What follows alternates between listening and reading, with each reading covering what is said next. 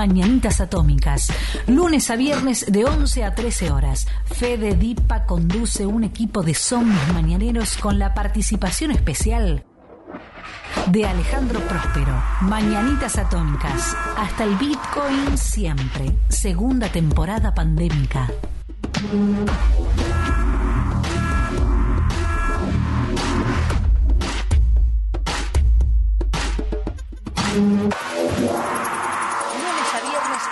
A 13 horas. Mañanitas atómicas. Hasta el Bitcoin siempre.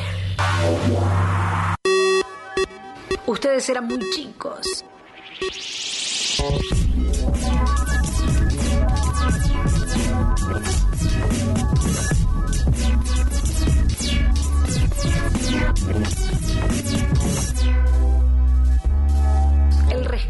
De los tiempos de la pelota con ese perín en Mañanitas Atómicas.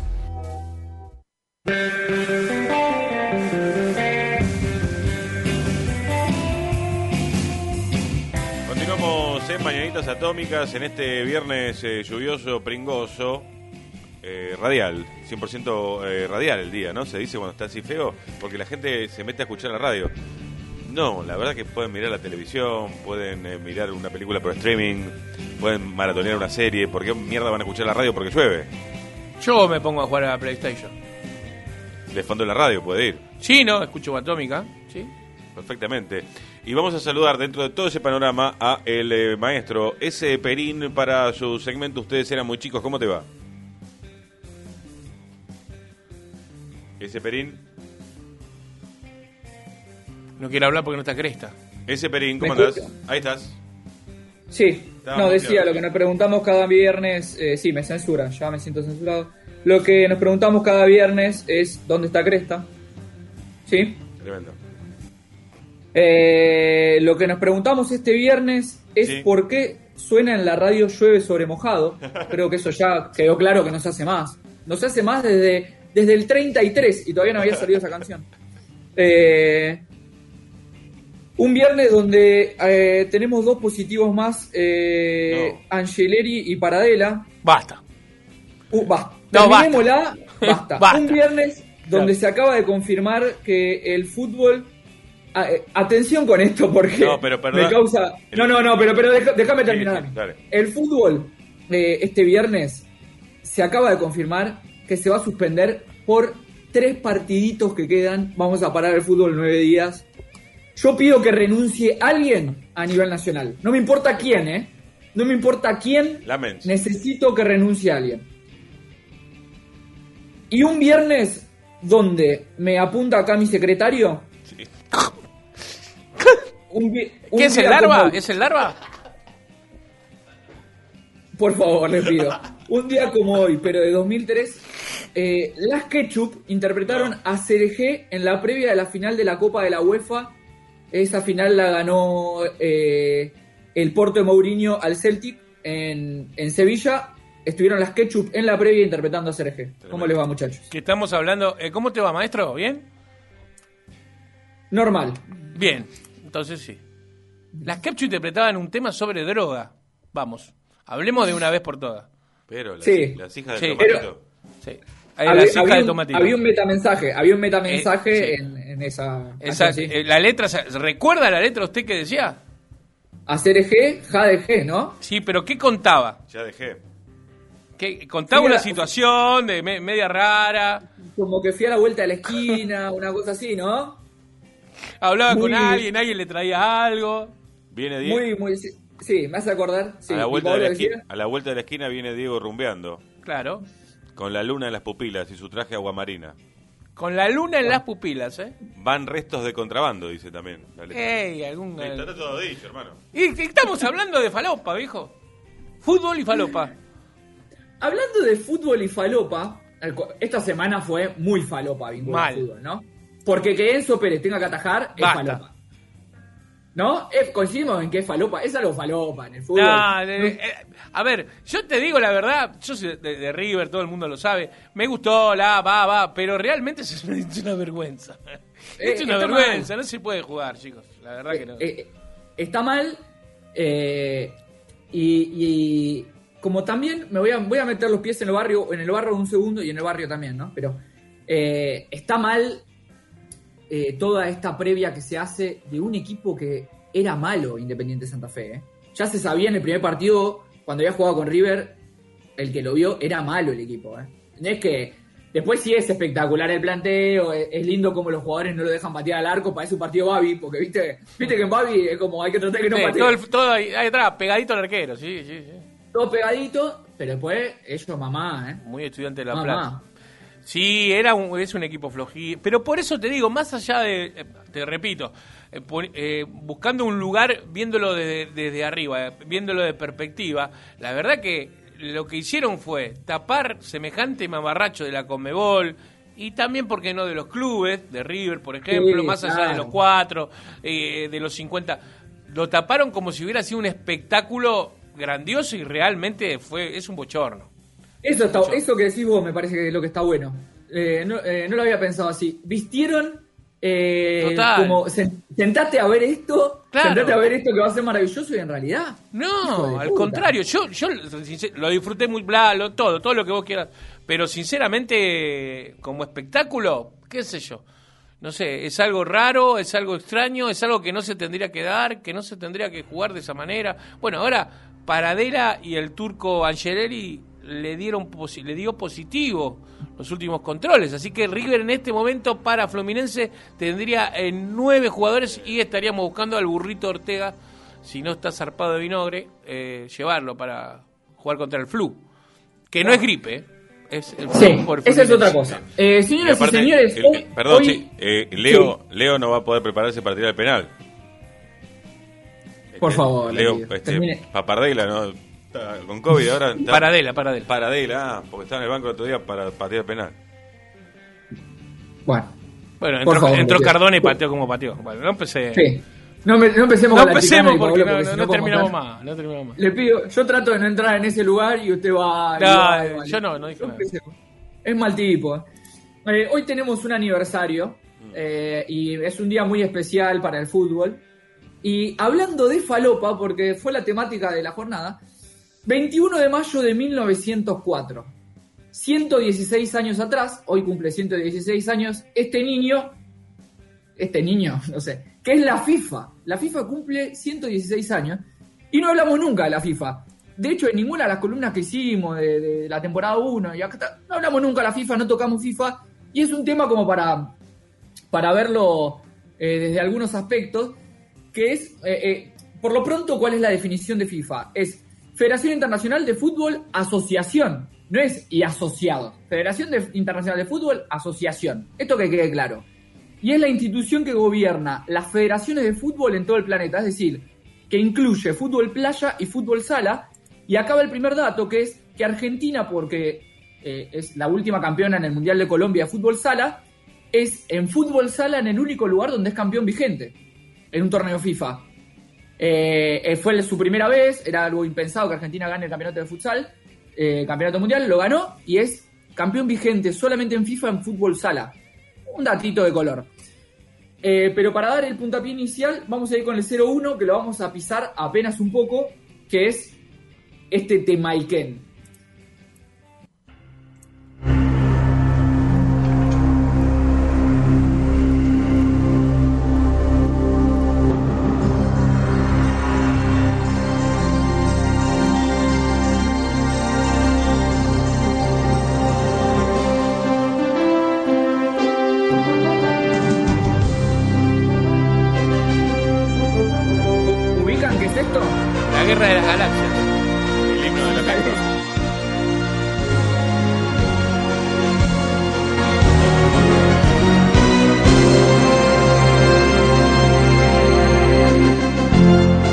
Sí, tendremos Puede ser súper Señoras y señores, John Williams. se- señoras y señores, esta es la composición del alemán Franz Lambert y, y es el himno de la FIFA.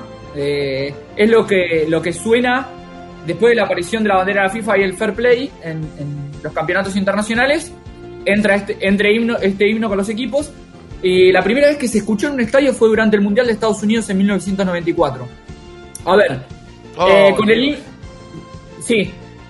¿Qué, qué, mundial malo? Todo. Desde la apertura que, que, la, que la cantante de color erra el penal y se parte el arco al medio. No, esto es todo muy malo lo de Estados Unidos.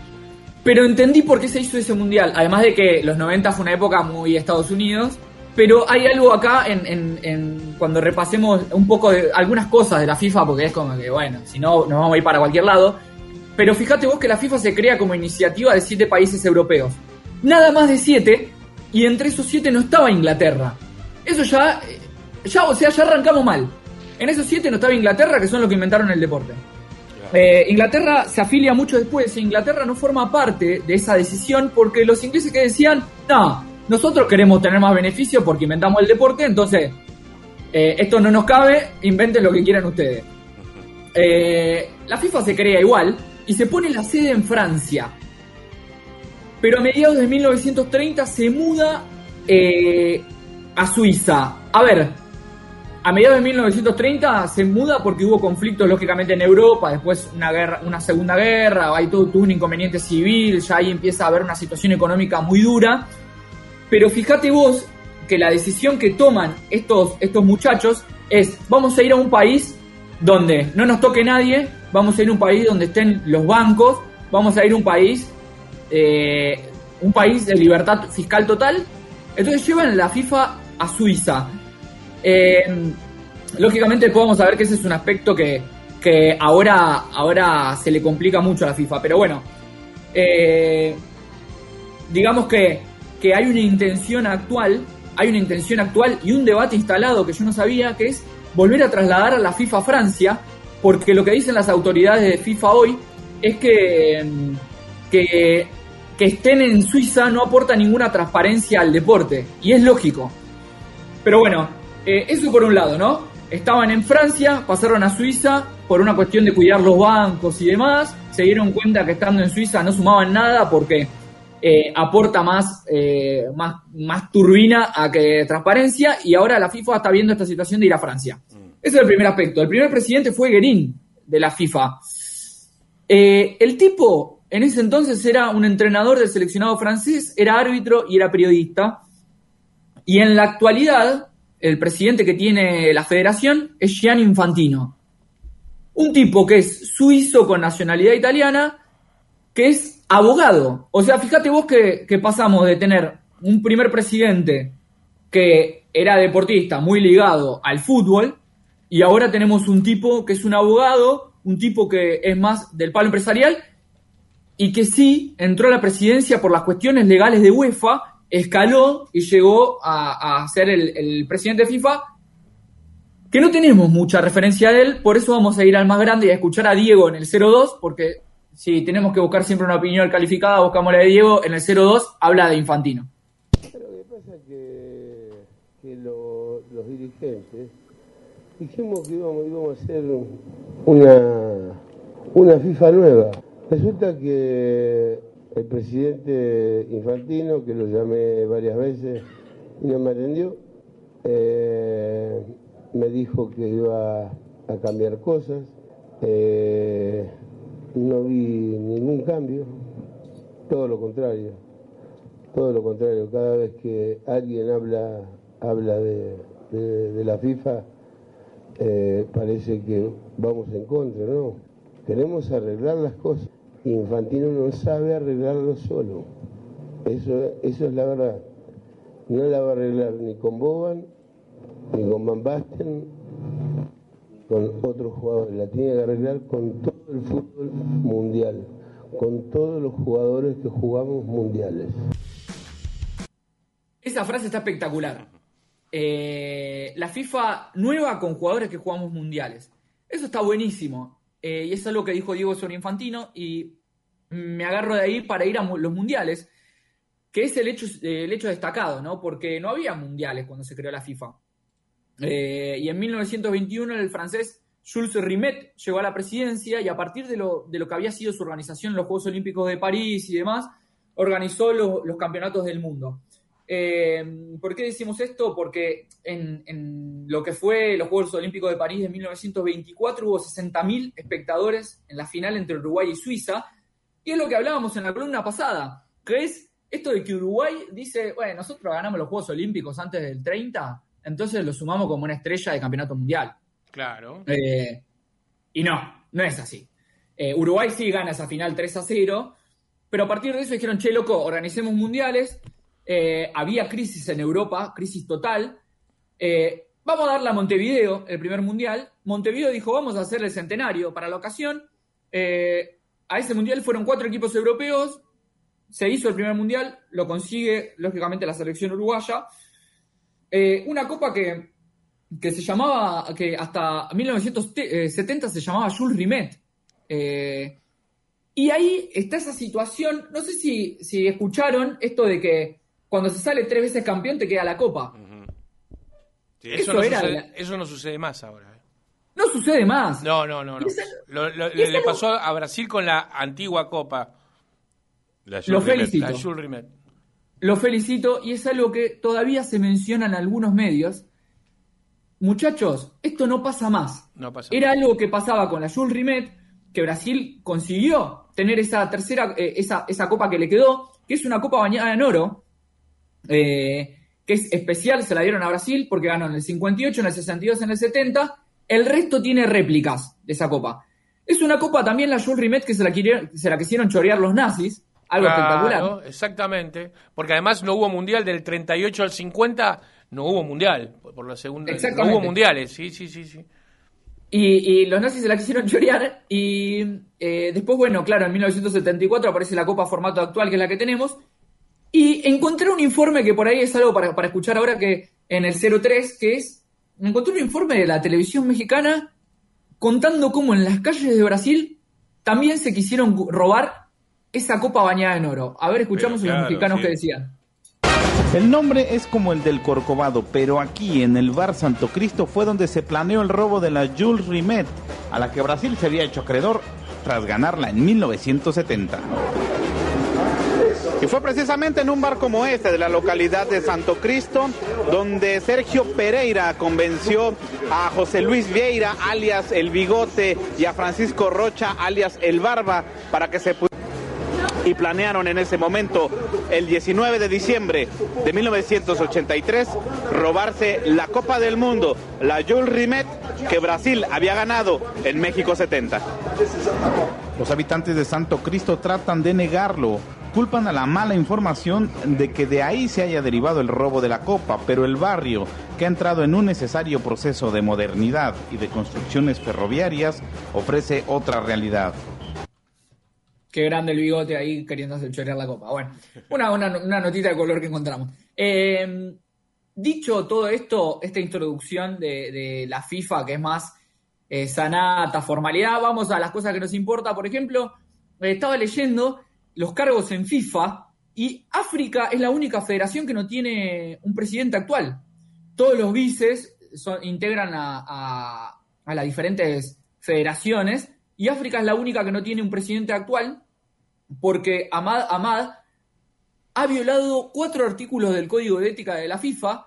La investigación sobre la conducta del señor Ahmad al ejercer su cargo de presidente de la Confederación Africana de Fútbol entre 2017 y 2019 está relacionada con varios problemas de gobernanza vinculados con la Confederación Africana de Fútbol, incluida la organización y financiación de una peregrinación UMRA a la Meca, su participación en negociaciones de la Federación Africana con la empresa de equipamiento deportivo Tactile Steel y otras actividades. Bueno, el africano desvió fondos, financió un par de cositas y, y esta particularidad, ¿no? Que África no tiene representante. Pero por eso también Eh, no salen campeones mundiales.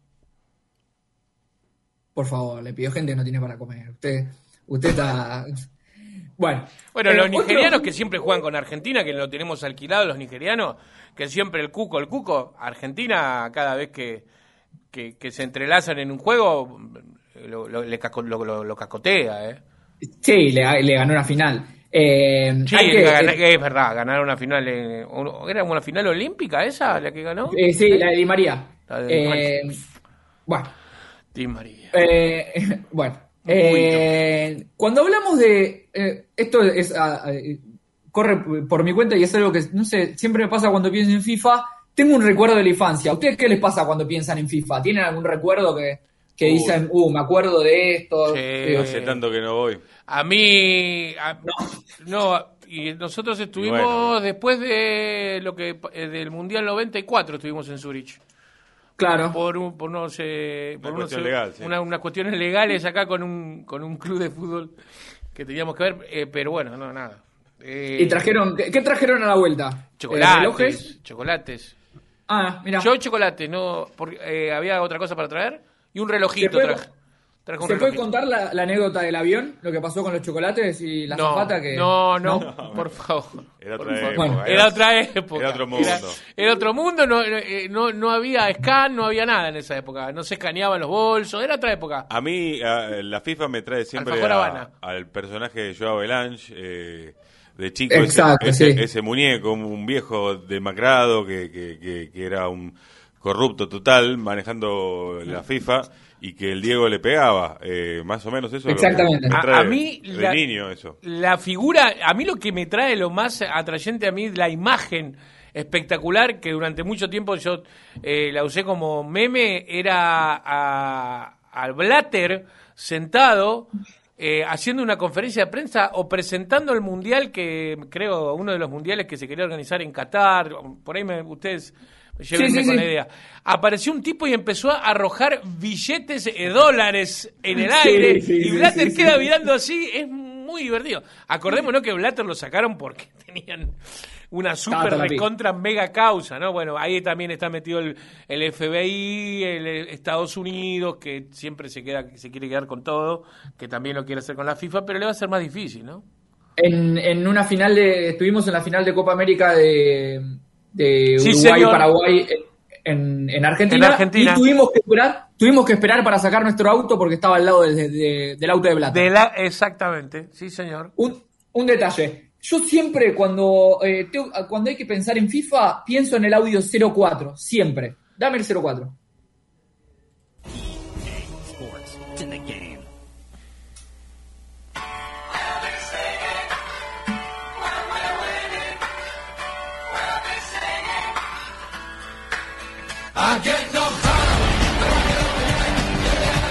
Señores y señores, esto era, esto era la apertura de la Copa Mundial de la FIFA 98, un videojuego que fue el primer juego eh, de mundiales, Sí. el primer videojuego oficial de mundiales, y esta banda inglesa que no conocía a nadie y sigue nadie sin conocerla porque tiene un nombre Chumbawamba. o sea, Chumbawamba.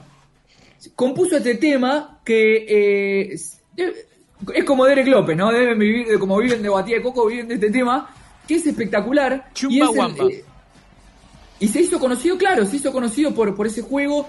Fue un juego que marcó una época, a, la- a los pibes de los 90 es como Sí, el juego de la época. Estaba Eh, Rico Salomar, eh, uno de los mejores jugadores brasileros de ese juego. Y que aparte se hacían goles de chilena, se veían los estadios del Mundial de Francia, estaban las mascotas, el partido inaugural. Había un montón de cosas que estaban buenísimas, que creo que acercaban al, al eterno espectador de mundiales y de fútbol a poder disputar verdaderamente un mundial. Era sentarte y jugar un mundial. Sí, sí, sí. eh. A ver, eso lleva a que hoy en día el, lo que tiene que ver con el, el- los videitos, llamarlo como lo, llamamos, lo llamamos nosotros, Sí, sí. eh, eh, los juegos de consola, y tenga mucho que ver con el fútbol, con el FIFA de EA Sport, el Syndicate, y con el Pro, ¿no? Que después se abrieron los dos, uno para un lado y otro para otro. Hoy yo juego, yo juego el Pro, a mí me gusta el Pro, el Pro Evolution. Nosotros también, somos de ¿Viste? familia Pro Evolution. Pro, sí. Pro Evolution, sí. Aunque lo- lo- los últimos ya directamente vienen, por ejemplo, el campeonato español viene solamente con el Barça y después todos los otros son eh, Black Club House, son todos, Claro. eh, no tienen los las Los derechos. de los- exacta, exactamente. Em, Tiene más No jugabilidad, me parece, ¿eh? Es mucho, para mí, ese, ¿eh? El Pro Sí, Evolution es más, eh, tiene más jugabilidad, es más parecido a los movimientos. Sí, co- sí, coincido Total, totalmente. Y aparte, total. hay, hay, una, hay una línea ahí de que también en, en un momento cuando la PlayStation se instaló como gran consola, existió el Winning Eleven, que fue el gran juego. El Winning el Eleven era un gran juego. Es el desprendimiento del Pro Evolution. Claro, Eh, exactamente. entonces, pasa eso también, uno le queda ese recuerdo. Y también no podía dejar afuera de la columna de FIFA a mm, la mejor editorial en la historia de un partido de fútbol, momento, ya la hemos pasado cuando hablamos del gran capitán, pero momento 05, momento Marcelo Araujo.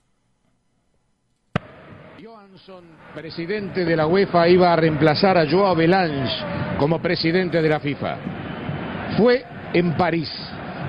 El vice le dijo a Blatter, el presidente tenés que ser vos. Fui testigo de la primera vo- votación. El sueco estaba solo en un patio contiguo. Un amigo me dijo, perdió, ¿no ves que no hay nadie con él?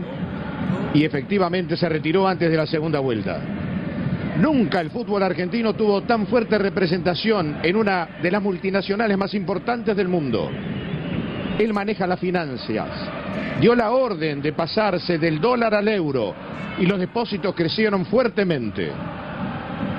Era y es el Kirchner de la FIFA. ¿Quién dijo que los dirigentes no pueden opinar sobre un equipo o un jugador? Si no pones a Messi te rajo. Al segundo partido, el director técnico lo obedeció. Es En la una AFA apretada eso, Araujo. Habrá un futuro notable. Sí. Viamonte 1366 será un museo. Sí, ya Ezeiza, un predio envidiado hasta por los europeos, verá con él un crecimiento impensado.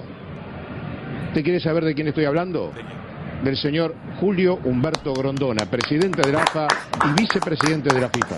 La mejor alocución que alguna vez se dio en televisión. Es, Que Dios Es lo tenga en una ferretería en el cielo, viejo. Y al lado, ahí, Es- al lado. De Arlado de Araujo. es Araujo. impresionante.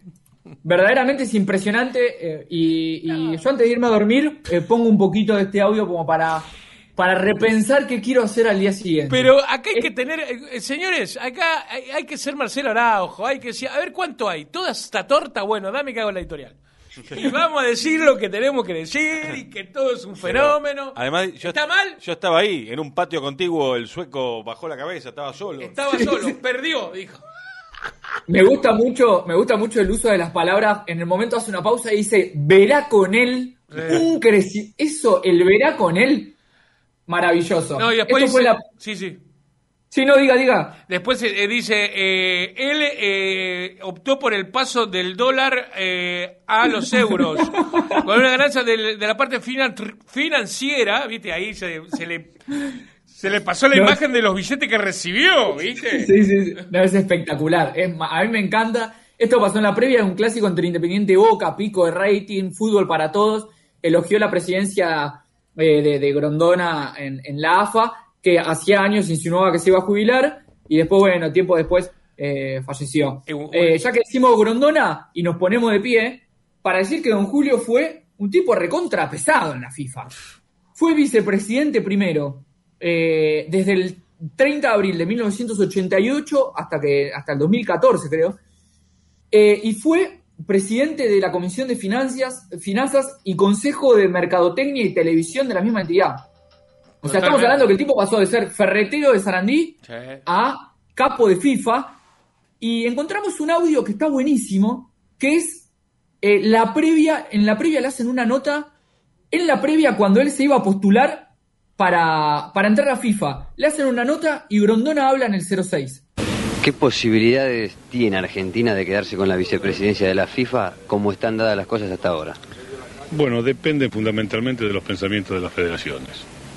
Si las federaciones piensan que las nominaciones sudamericanas tienen que estar al arbitrio de un señor al cual me merece el mayor de los respetos como presidente de FIFA, pero que no tiene absolutamente nada que ver con la confederación, la tesitura es triste para Sudamérica. Y no porque seamos nosotros los postulados, porque en este momento tenemos la suerte de poder eh, aclarar de que lo que Argentina solicita es algo que ha tenido. No es que quiere conquistar en base a otros. Si fuera que uno quiere conquistar en base a otros, ya sería distinto y quién sabe, no estaríamos en el lugar que corresponde. Eh, está muy bueno eh, el comentario que, tra- que trajeron antes ustedes, que es, eh, me recuerda a Joao Avalanche. Acá, Grondona habla de Avalanche.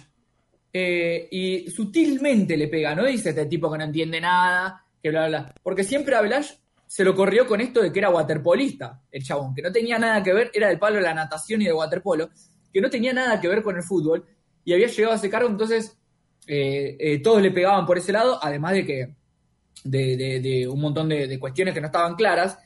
Y eso que charlábamos antes de, de por qué se da el Mundial del 94 es también porque Avalanche había creado todo un sistema de guita y financiero para que ese Mundial sea, viste, el capitalismo en su máxima expresión, porque él venía de gestiones donde había administrado muy bien todo ese tema. Eh, y está bueno como Grondona, para, para, llegar a esa para llegar a ese cargo, ataca al que tiene que atacar eh, en esta nota. Digo, no es que es una nota que, que iba a recorrer el mundo y que la iban a levantar en Bern y iban a decir, no, mira lo que está diciendo, pero el tipo sabía hacia dónde tenía que apuntar. Eh, la verdad que un- muy hábil Grondona en ese sentido y ya tenía todo claro en el, antes, antes de llegar a, a FIFA. Hablaba, Eh, hablaba muy bien eh, el español. En un momento mete la palabra eh, arbitrio, que es la facultad de las personas para resolver y, de- y- y decidir una cosa. Tan bien hablado era en, en el castellano, en el, en el español, que no, no pronunciaba palabra alguna en inglés. Ese es otro dato Claro, fantástico. claro, sí. Eh, eh, Es casi lo, a nivel de Araujo lo que hiciste recién. Hablaba tan bien español que no pronunciaba nada en inglés. Claro. Es genial lo de la vuelta que le diste. Porque a mí me pasa lo mismo. Yo hablo tan bien español que no puedo hablar inglés. No, y, y algo para destacar siempre de Grondona es esa parsimonia para todo. Muy de padrino, muy del padrino. Y, y- y hay que destacar esas cosas, esas cositas. Cerramos con, Totalmente.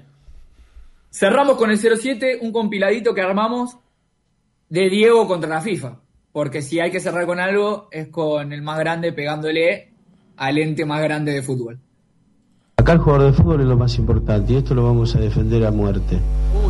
Porque hasta, hasta el día de hoy, eh, Blatter, que, que es, un, es un tipo a sueldo, y Avalanche, que jugó al waterpolo, deciden lo que yo tengo que hacer en un campo de juego. Si se ganan 4 mil millones de dólares y el campeón se lleva 35 millones de dólares, Víctor Hugo, hay una diferencia, la multinacional que es la, la, la FIFA, se está comiendo la pelota. No es muy fácil mandar a jugar a los, a los jugadores a, las a las 12 del mediodía como lo hicieron en México y estar en un palco tomando champán y comiendo caviar. Blatter, que nunca pateó una pelota, es el presidente de la... Me parece una, un absurdo recibir a recibir a Avalanche cuando cagó al pueblo argentino. Bueno, ahí. Eh, está buenísimo y está clara la postura. Y es verdad lo del sindicato. Vamos a hacer en algún momento una columna hablando de lo que fue ese sindicato de jugadores con Diego a la cabeza. Buscados, ¿no? Eran fue- buscados. Eh, Estaba desde Sí, sí, cantonada. sí, sí. Era, era gente buscada por la FIFA. Pero está bueno para eh, que sea otra columna en un momento porque se le pusieron de culo mal a la FIFA. Y yo creo que hoy eso no, no puede pasar, ¿eh? Yo no veo No, a Messi. Cristiano Ronaldo, Messi, Cristiano Ronaldo, eh, no sé, poner los que vos quieras, los mejores del mundo, poniéndose de culo una federación tan grande. Eh, bueno, nada, ese fue el repaso en el cumpleaños 116 de la FIFA con diferentes aspectos. No podemos tocar todo porque es eh, muy abarcativo, pero queríamos ahí eh, acariciar algunos detalles. Excelente, amigo ese Perín. Será hasta la próxima. Les mando un abrazo. Abrazo grande.